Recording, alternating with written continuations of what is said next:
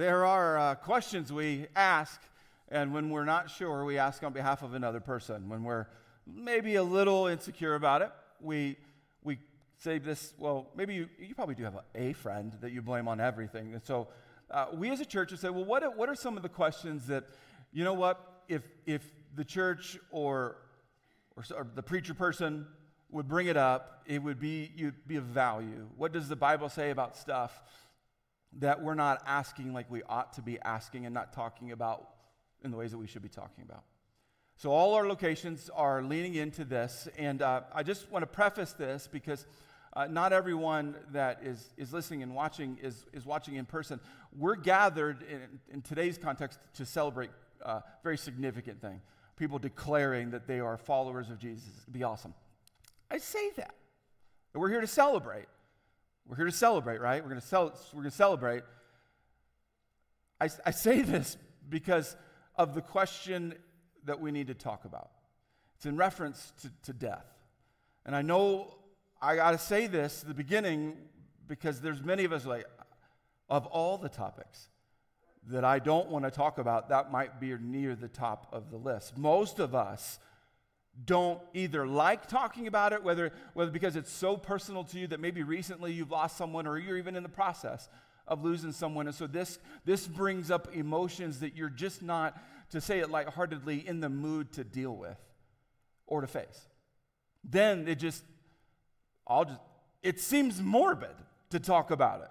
Like, of all the things we could talk about, if you and I had coffee, like, hey, instead of talking about sports or the weather or just fun stuff, most of us don't lead with, let's talk about death. And here's what I'm going to tell you as a pastor I know this is true because I see it so true. So many people don't talk about and deal with death until, as you would guess, death plays out. So uh, there's a reason. Let, let me give you some uh, psychology behind this. There's a thing called terror management. When faced with the idea of death, we defensively try to shield ourselves from the thought. Some of us are like, that's exactly what I've been doing. So now you know terms. Terror management. This is normal. I'm not trying to shame anyone. This is actually a normal behavior that you and I have. Is, is if you're going to face something that you don't want to face, many of us move into managing the potential terror of whatever that is, right? You got this? This is normal. The problem is, is it doesn't really work. A decade ago, a study was done and basically uh, interviewed all these people uh, who were facing death, talking about death, or refusing to talk about it. And what they discovered was those who refused to talk about death and even go into the subject, those are the ones who have higher anxiety levels about it. It's actually a proven fact that if you'd be willing to at least have a, a short, uh, one sided conversation where I talk, you listen, uh, then I think we can actually get over the hump of it being a taboo subject. Make sense? Good? I, the way you're looking at me, you're like, what, is, what have we gotten into? Don't worry about it. This will actually, I'm going to tell you where it will end. You, will, you should have a ton of hope. And this should be a good conversation, but you, we got to go there. So let's, let's go to perhaps the core chapter. If you ever, if you disregard the rest of the sermon and you're like, well, what that dude say? Just, just remember 2 Corinthians 5 and you go back to 2 Corinthians 5, and 2 Corinthians 5 will give you a lot about the topic of death. And if you're scared of it, if it, if it literally terrorizes you, go to, go to 2 Corinthians 5, and it'll begin to give you truth that we need to stand on. For we know that when this earthly tent, when this earthly tent we live in is taken down. Now, I personally do not enjoy camping. I know many of you do. You love camping. Yay for you. Good for you. And some of you are the hardcore people who, who are tent people. In fact, some of you are even the more hardcore people. You just don't even use a tent. But we get the analogy of the tent here, right? Well, we get the, the, the, the Bible's bringing up, like, hey, so eventually the tent gets taken down. You don't need a lot more descriptions of that, but it's, it's giving you evidence. For we know that when this earthly tent we live in is taken down, that is when we die and leave this earthly body, we will have a house in heaven, an eternal body made for us by God Himself, not by human hands. We grow weary in our present bodies. I thought there'd be an amen. I always expect an amen, like, yes. Uh, uh, we grow weary in our present bodies, and we, and we long to put on our heavenly bodies like new clothing. So here's the question What happens when I die? I think perhaps that's what we have a quandary about because, again, I'm going to be very open handed with you in this sermon. The majority of funerals that I've ever led or attended, if you don't know this, about and I don't even think I, I'm even stretching this. I'm just saying 99% of the funerals I've ever been at, everyone concludes at that funeral that this person is in a better place. 99% of them. It's a constant, and I know maybe we're like, we're trying to be positive, right, in a dark situation, in a tense situation. Well, what I want us, if we're a church, which we are, if we're trying to follow the way of Jesus, we got to lean into like, okay, so so what is really going on in the midst of this? And there's lots of different ideas. Oh, have fun on the internet with this one. I thought I'd sum up just a few of them. Uh, one is there's well, when I die, there's there's reincarnation. There's multiple religions that conclude this. In other words, that when you die, there's this idea that that you'll basically resurface in another form, a, a thing or a person. And it's usually based on how good you were previously. Like, did you do really good? Then when you're reincarnated, it's a pretty good situation for you. If you did really bad, it's not such a good situation. I know I'm summarizing and overgeneralizing reincarnation, but that's one of the views is that when you die, you just like start over in a, in a different like setup, a different tent. Uh, another is purgatory. Basically, when you die, you, you go to this not final destination, but a, but a place where you kind of work off some of the bad that you did. And again, you can study this on your own, but it's just a view. I'm just showing you some of them. of course, there's heaven and hell. You're going to expect me to bring this up. Uh, that, that there's a heaven and a hell. There's, there's actually two places that when you die, you, you go to one or the other. And then I, I didn't think we should leave out one of the options that I, at least I've got friends that believe it. It's that nothing happens. That, that when you die, well, you, well, you died. And, and, and the time that you had is all that you have, and, and that you are your body, in essence, governed by your body. Everything is about your body, and nothing happens. I know there's more views, okay? I know that. But those, I think, from what I can tell, are the top. So let's look at what Jesus has to say about some of this. Jesus told her, I am the resurrection and the life.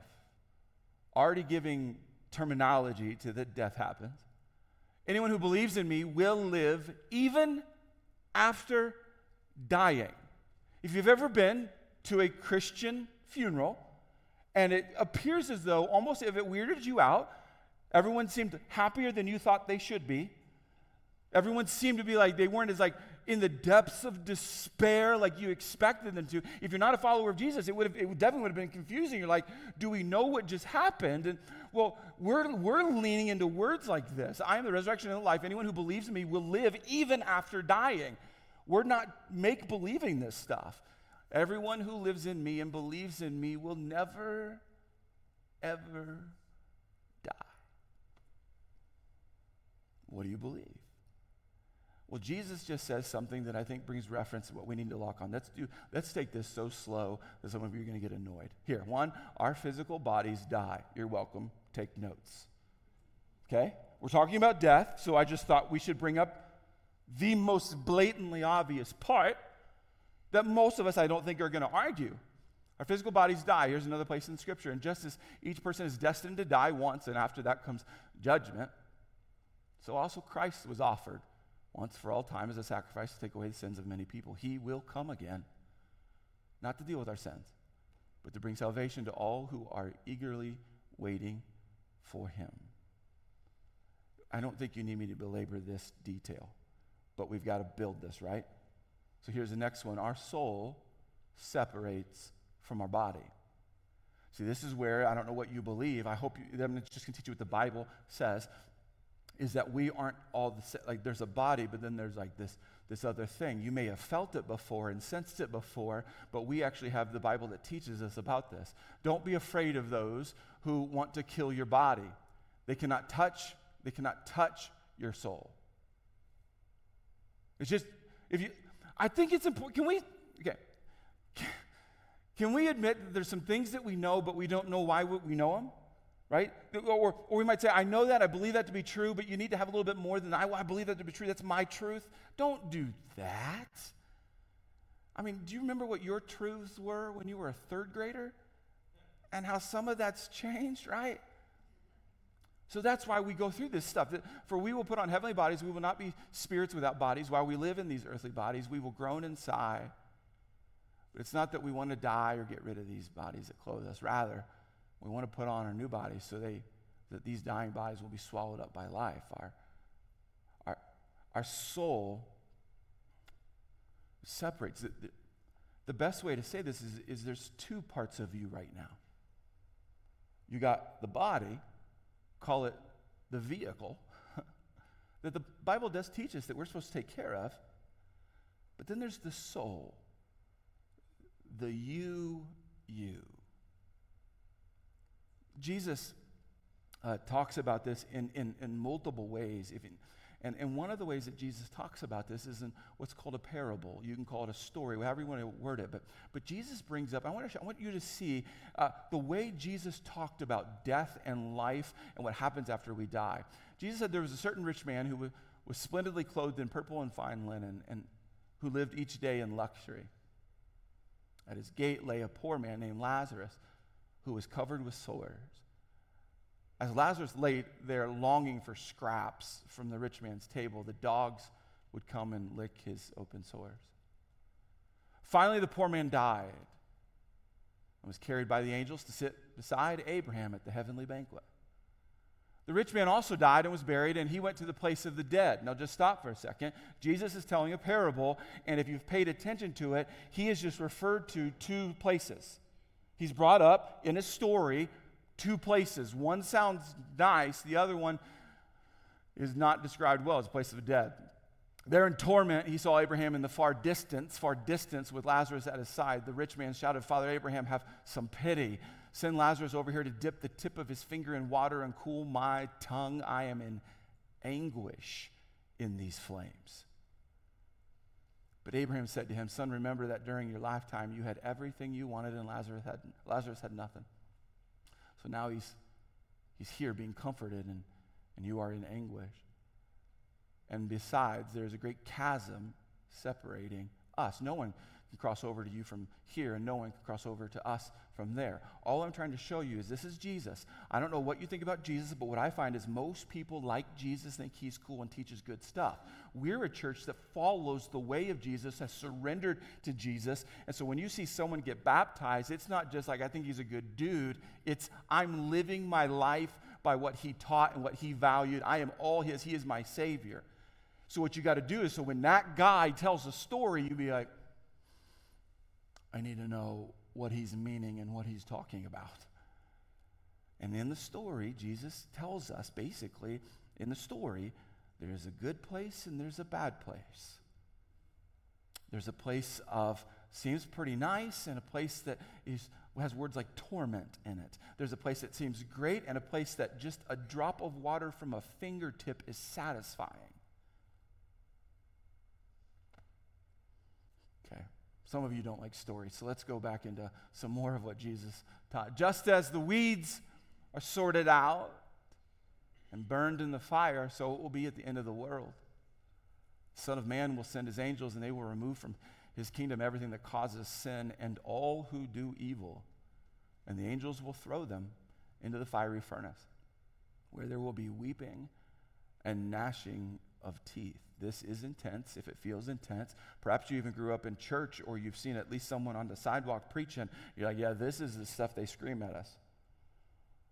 The, the what is it? The terminology like turn or burn. And if you're wondering if that's where I'm going with this, I'm not. I have no intentions of ever trying to scare you into a relationship with God. Uh, I, I can't, just so you know that. I can't scare you into a relationship. That's not how this works. That's a toxic relationship. So I know I don't want to introduce you to God out of fear, but we can't ignore the stuff that Jesus said. Jesus brings up there's two places, and this one place versus the other place is way different. Matthew 25, 46. and they will go away into eternal punishment, but the righteous will go into eternal life. One of my favorite places to talk about what happens after we die is an actual physical moment that plays out. If you remember this, Jesus is on the cross, but he's not, he's not alone. That there's other crosses around him. That was very normal for Romans to crucify multiple people at the same time. But if, you, if you've never paid attention, it's a good time to pay attention to the, what played out during the crucifixion of Jesus because there was a guy there, a criminal that was kind of like mean, and but then one that has this encounter. Let me, let me show you because I, I think this is profound. But the other criminal protested, Don't you fear God even when you've been sentenced to die? We deserve to die for our crimes. But this man hasn't done anything wrong.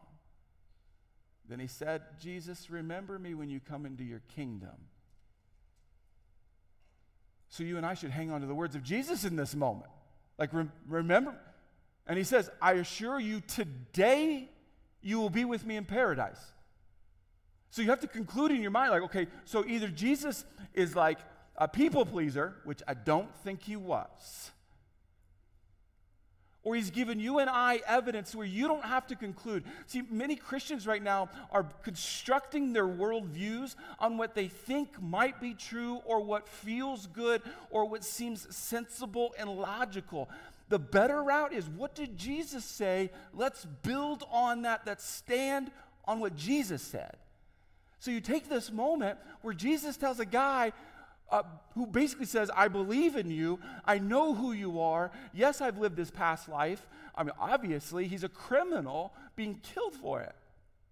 And Jesus' response is, out of this belief, going, I will see you today in paradise. Whatever you think happens after you die, let the words of Jesus determine what you believe. So here's a summary. Like I tell you all the time, I need summaries.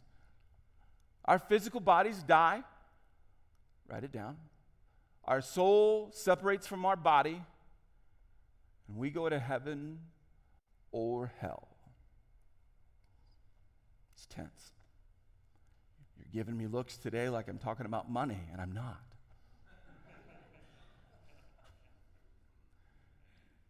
but does it not give you a, a sign that this topic is heavy.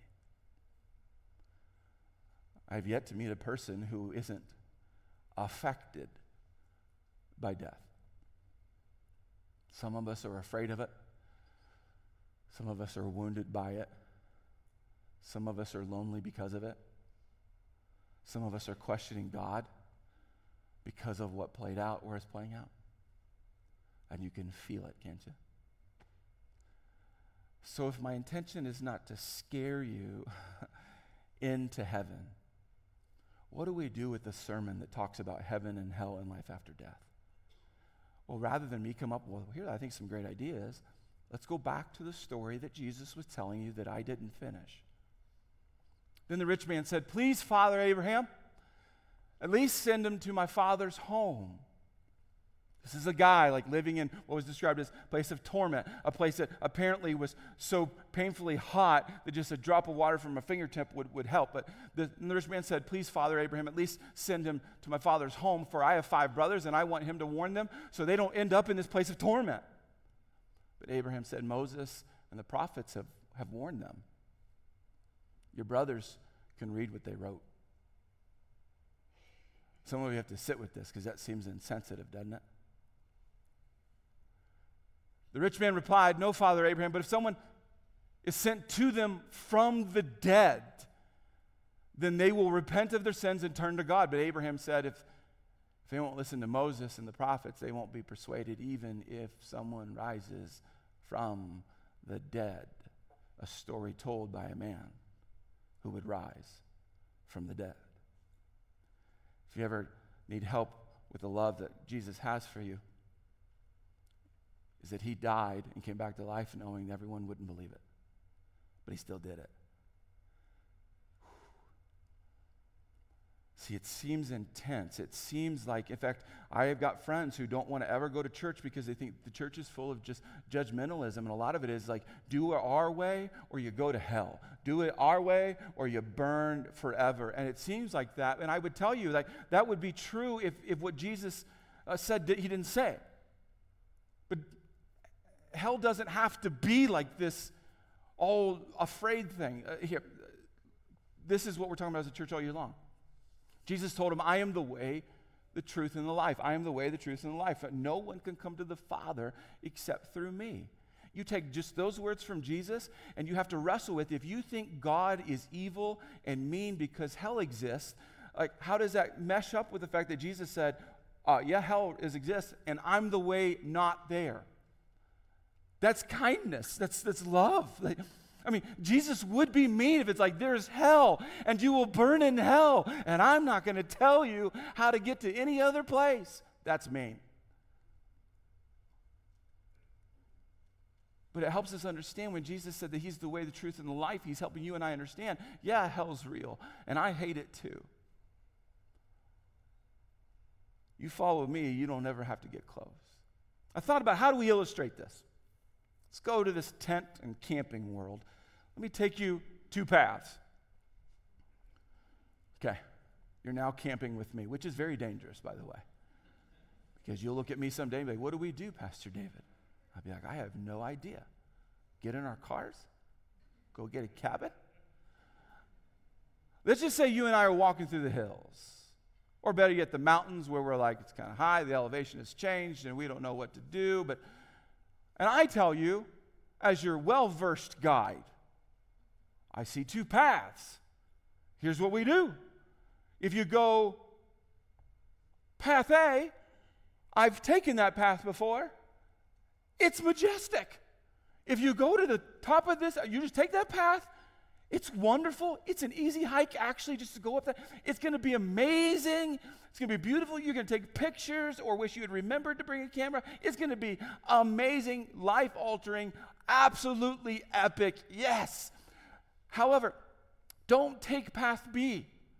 Been down there, there's 30 bears down there.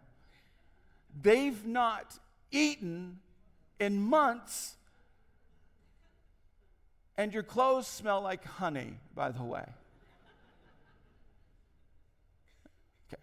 You got you, you with me? Okay. So, so then I've got to pitch it to you.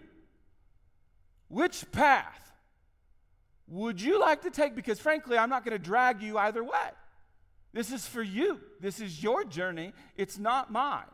You would say, Wow, Pastor David, you're so kind to one tell us where the nice view is, but especially to tell us where the people eating bears are located. Right?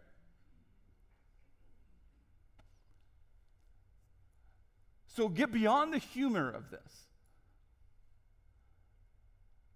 This is exactly what God has done for you. He's like, there's path A. Oh, I made it good for you. It's going to be awesome. But because I want a relationship with you and you got to choose, there's path B. I don't want you to go there. In fact, I'm going to do everything I can to intervene in your life in such a way that you are knocked on the head in such a way that you get the information about you know clearly where to go. I'm going to build what's called the church and make sure the church spends decade after decade, century after century, telling people which path is the best path to take.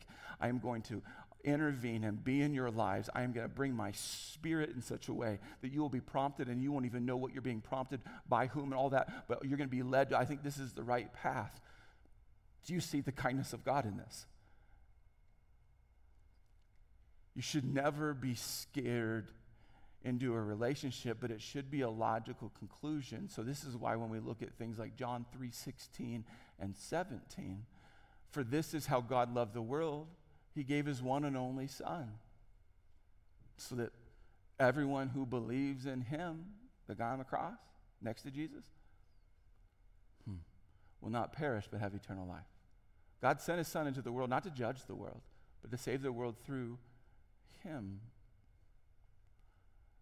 God is a good, loving God. And if you've ever been to a funeral where the person who died is a Christian and you're wondering, how is everyone not in the depths of despair? It's because we believe Jesus. So uh, let me explain a little bit about baptism because this is so connected. 2 Corinthians 5:17 speaks to everything I've spoken to you about. This means that anyone who belongs to Christ has become a new person.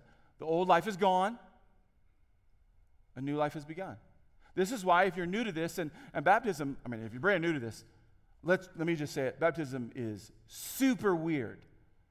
If you've never been to a church service or seen someone get baptized and you just got, it looks like random people are being slammed underwater and you're like, how long are we holding them under there? And then brought back up, and we're all excited, and you're like, that looks traumatic to me. Just, am I just, uh, some of us are like, yes, finally, we said it. No, no. We're taking things like the old life is dead.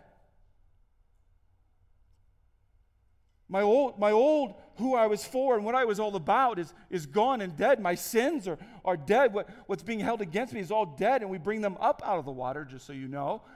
It's a sign of resurrection, a sign of this. You have a new life. You are literally made new by the Almighty God. So that's why we celebrate. It's a big deal.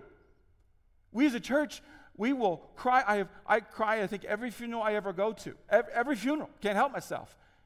It hurts me to see others hurt.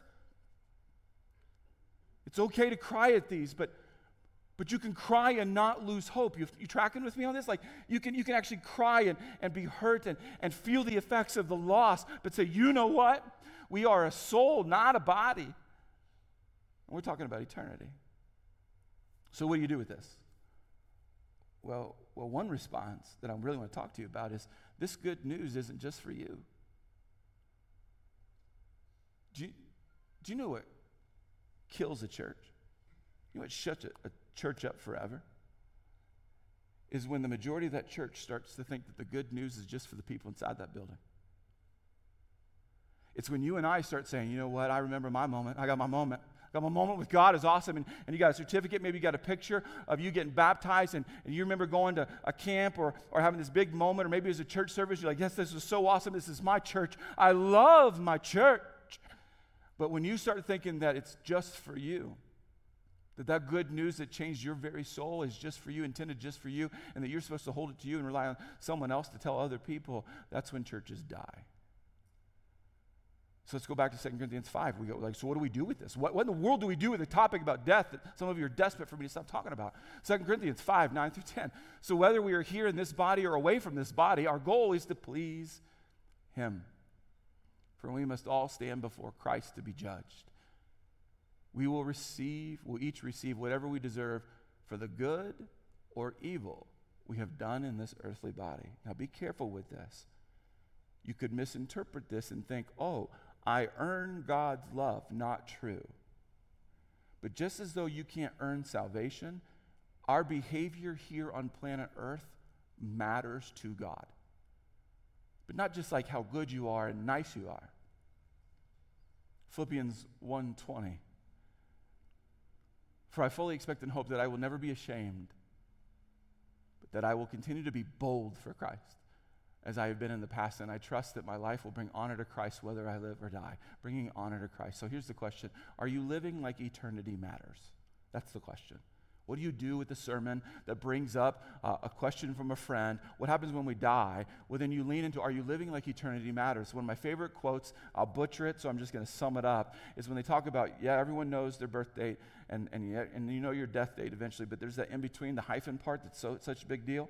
We talk about this all the time, trying to inspire each other. The hyphen matters. The hyphen matters. And most of us, if, some, if let's say a pastor brought up the hyphen matters, you, I, I see heads going, yeah, you're right. It's good. Okay, so I'm going to say it, the hyphen matters. So I'm going to do something that might seem like a left turn here. I've almost been pastor of this church for almost 14 years. That makes me feel old. Let me tell you something I've learned about being pastor of Fountain Springs Church. I can't speak about other churches, other cities and states, but I'll tell you what I've learned about being pastor of this church. You want me to tell you what's really going on. Maybe it's a South Dakota thing, I don't know. But whether it's good or bad, what I've learned that you don't want me to be some kind of politician that paints a picture of a church that, like, we've got no problems. This is fantastic. This is amazing. And we have great things going on. Like, over 300 people gave their lives to Jesus Christ just on Easter. Almost 5,000 people gathered. I don't even know how that's physically possible. The amount of things going on in and through our church is absolutely epically amazing. But what I've learned as your pastor is you're in your head, you're going, is it all good? No. And I think it's in this question are you living like eternity matters? So I'm going to bring it up. Here's a number I found uh, 18.5%. That's a summary average, just so you know. The information I received is I got information about how many parents are involved in the kids' ministry that their kids are in. You tracking with me? So when, when my kids play sports, you, I've told you this before. Like I'll be sitting there watching practice, and someone just shows up and puts a clipboard in front of me and says, "Where, where are you serving?" Right? And you're like, "Well, I have to." And then they say, "Hey, we're doing a fundraiser. This is no big deal, but now you owe us hundred dollars and buy these raffle tickets." And you're like, oh, "Okay, I guess I'll do this." Or my kid doesn't play. If you if you have any kids in any sports, you know exactly what I'm talking about. Where you are like demanded, expected, required, whatever words they are. Uh, we don't do that as a church. We don't make parents, we don't force you, we don't say, hey, your kid can't come in the kids' ministry. But I think, you, I think you want to know this. On average, 18.5%, 18.5% of parents who have kids in the kids' ministry are involved in the kids' ministry. If you, here's, what, here's what you're learning right now you're learning that well over 80% of the people involved in serving kids don't have kids in that ministry. Now, I, I know numbers. I know statistics, and some of you are like, I know, but I serve somewhere else. Good for you. That's awesome. I'm not suggesting that everyone just like leave all your posts and, and just all move to the kids' ministry. But I'm telling you, it's, it's in my heart. I'm supposed to tell you this that the weakest area we have as a church are that parents are more involved in the athletic and intellectual development of their children than they are the spiritual development of their children. And I'm not going to guilt you, I promise you. If you feel guilt and conviction, uh, no, all I'm going to do is going to give you a path to take. Um, let me show you the path to take. Um, it's called a QR code. I'm going to get out of the way. If you were to scan this QR code, it would take you to our website where you, as a parent, could say, you know what, I want to get involved in the kids' ministry. If you're not a parent, you're like, must not mean anything. Yes, it does mean something to you. What I'm telling you is, if you and I were to stop everything, you know what the last thing we would stop as a church? Is the kids' ministry. Are you living like eternity matters? I know. Uh, this will be the last time some of you are here. That's fine. Uh, I'm going to tell you one thing. We're, we're not going to turn your kids away. Uh, we're not going to do like, well, looks like you aren't serving. Take your child to the auditorium now. No. But uh, right now, I'm playing out what I have learned as a leader and as a pastor. You want to know the good and you want to know the bad. I've just told you the bad, and I'm challenging you to do something about it. Let's let our kids know who Jesus is. You need me to say any more? I don't think you do.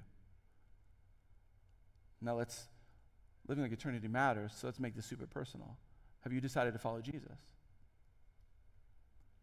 I think before we go into celebrating baptisms, which, by the way, um, again, I'm, I'm a numbers nerd. I, I don't know why, because I did horrible at math as a kid. Uh, but but let me tell you about, about the numbers of our church. Do you know that over half, over half, over half, over half, over half, over half, over half of the people signed up for baptism are 18 or younger? Thank God for the people serving our kids. Now, for those of you who don't know who Jesus is, let me talk to you for a second. I've read to you tons of stuff from the Bible that tells you that God loves you and wants a relationship with you. But many of us dodge that, avoid that, and we definitely don't get baptized because it's going to make us cold, change our how good our hair looks, and we haven't planned for it. Maybe you were baptized as a baby, and you're like, I don't know if that plays out for me, but we as a church practice this. Believer's baptism, that if you believe in Jesus Christ as your Savior, that you declare that publicly and you signify the old is dead and you've been made new. So all I want to do is pray with you. But just so you know, some of you, your heart's going to begin to increase in speed and go, well, now what do I do after I get after I pray this prayer with Pastor David? I'd say you get up and you go get baptized. It's really that simple. But let me pray with us. God, God, I've been asking you for quite some time to meet with us. To just let us be in your, in your presence and to experience you and to hear from you. And so, God, I pray that every one of us have heard from you, have heard your words, have heard your nudging, your prompting. God, I, I want to apologize if I need to. I don't know if I need to, but God, I want to apologize if I overspoke, if I overexerted, overemphasized anything. But God, would you speak to our souls, help us hear what we need? And God, I pray specifically for the individual right now who has never formally decided to follow you. They've never formally declared publicly to be baptized and to say, I follow Jesus. God, I pray that you would speak into their soul who they really are. With your heads bowed and your eyes closed, if you've never known how to start a conversation with God and say, I want a relationship with you, you can say this God, I want a relationship with you. God, would you come into my life and do everything necessary to be in my life. Forgive me of all my sins. Take authority over every corner of my life. Lead me, guide me, comfort me. But God, I declare to you, I am yours now. I want to follow you, and so I do. God, I pray for our church as we celebrate what you've done in our lives. Lord, would you help us to feel the significance? But God, even more, help us to live out the significance. We love you. We do all this and pray all this in the name of Jesus. Amen.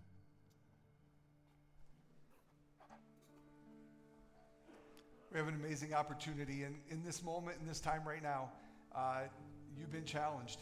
It's been put before you, and, and we're ready for you. Uh, we're always ready.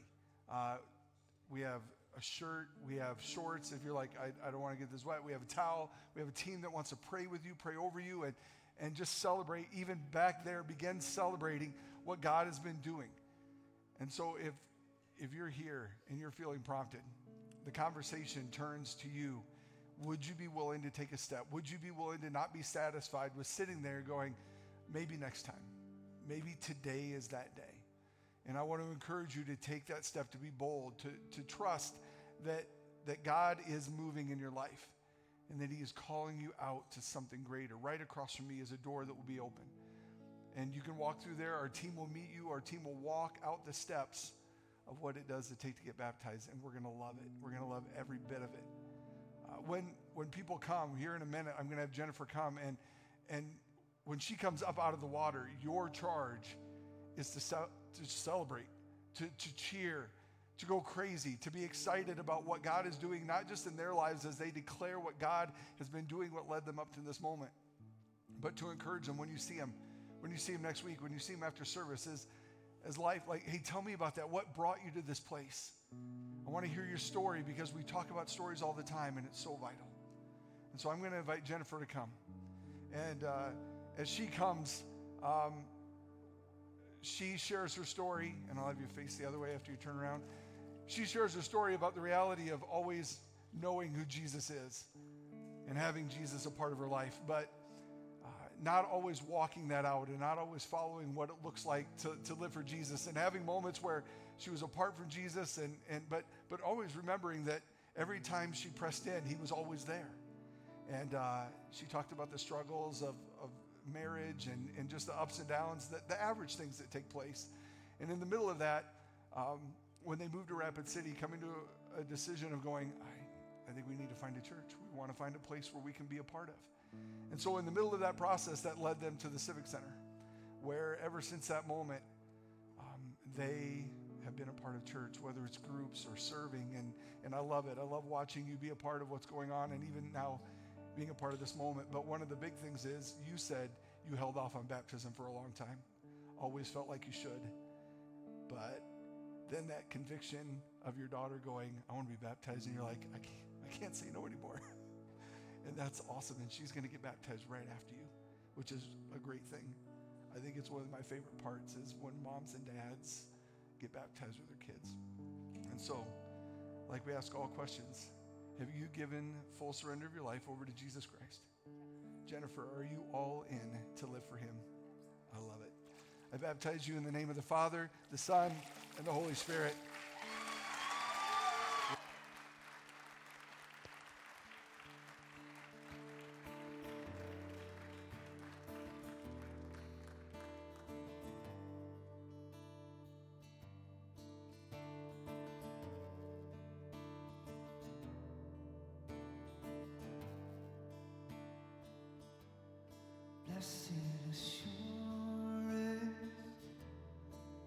Jesus is mine.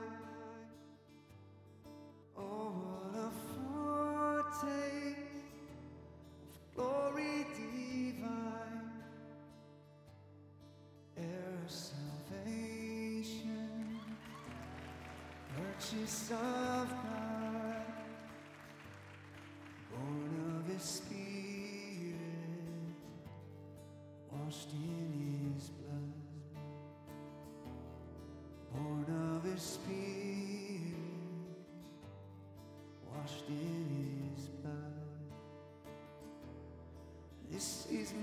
my story, this is my song, praising my Savior all the day long. This is my story. This is my song. Praising my Savior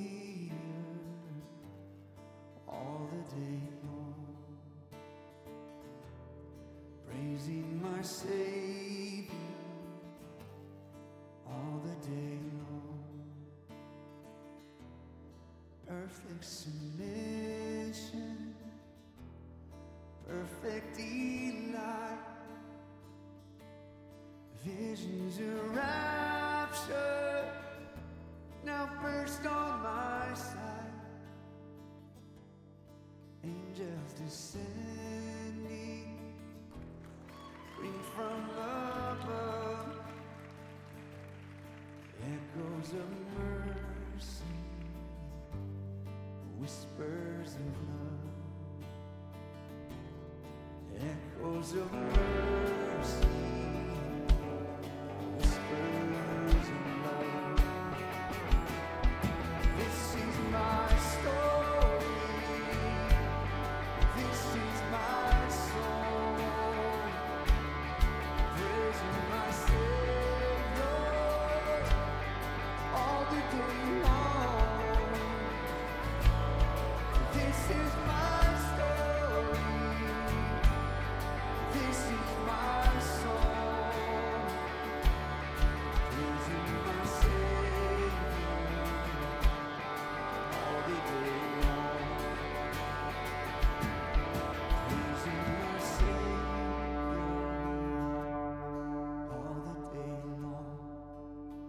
Let's all stand again. Perfect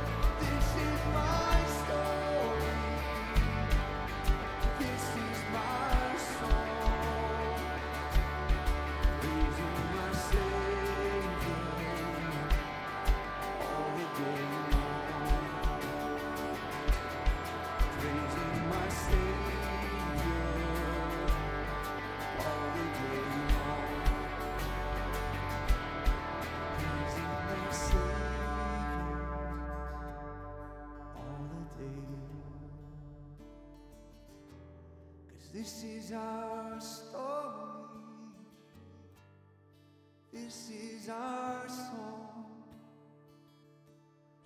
praising our Savior all the day long. This is our story.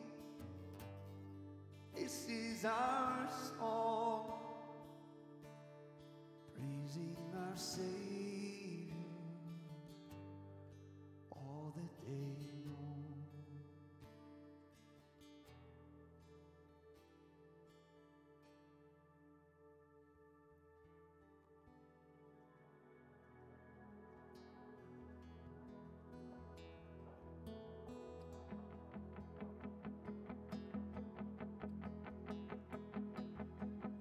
life again. Body was broken.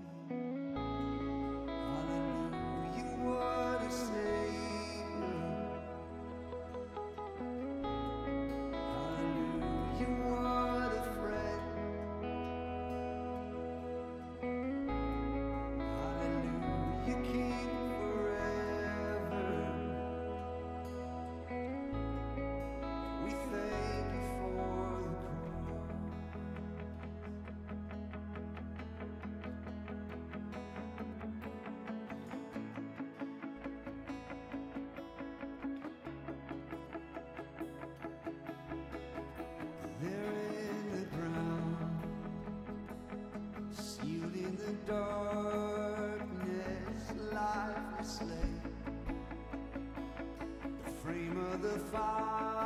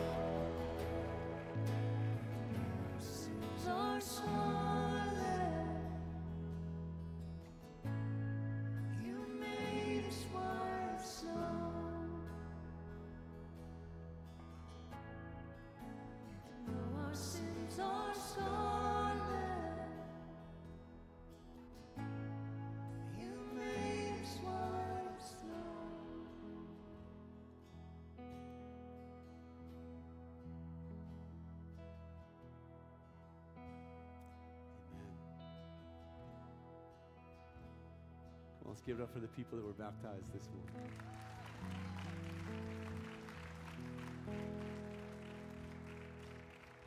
If you happen to be new here or, or you'd like to get plugged in, tomorrow night there's a uh, there's a Next Steps experience at our downtown location from 6 to 8, uh, and you're welcome to be a part of that. If you have any questions, you go to the Next Steps table out here.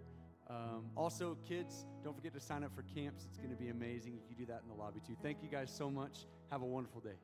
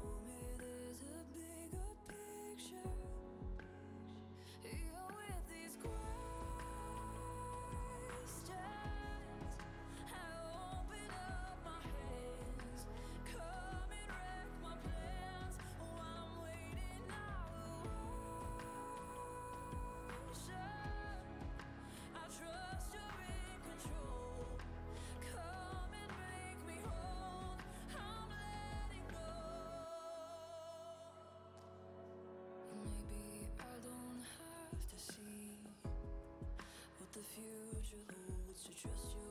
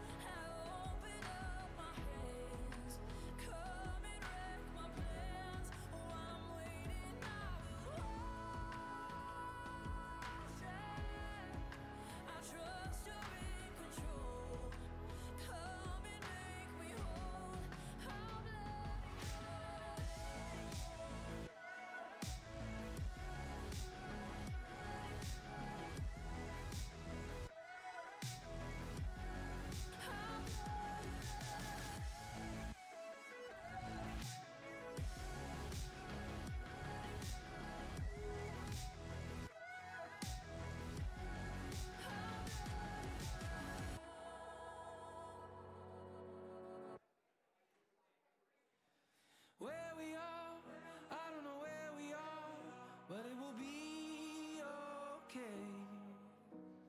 Where we are, I don't know where we are, but it will be okay.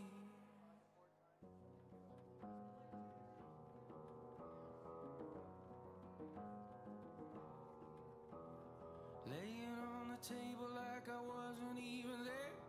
Holding on the steering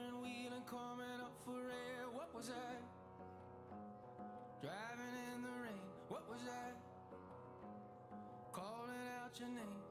Staring at the ceiling, fan and feeling far away. Leaning on the reasons like it wasn't even fair. What was I? Driving in the rain. What was I? Calling out your name.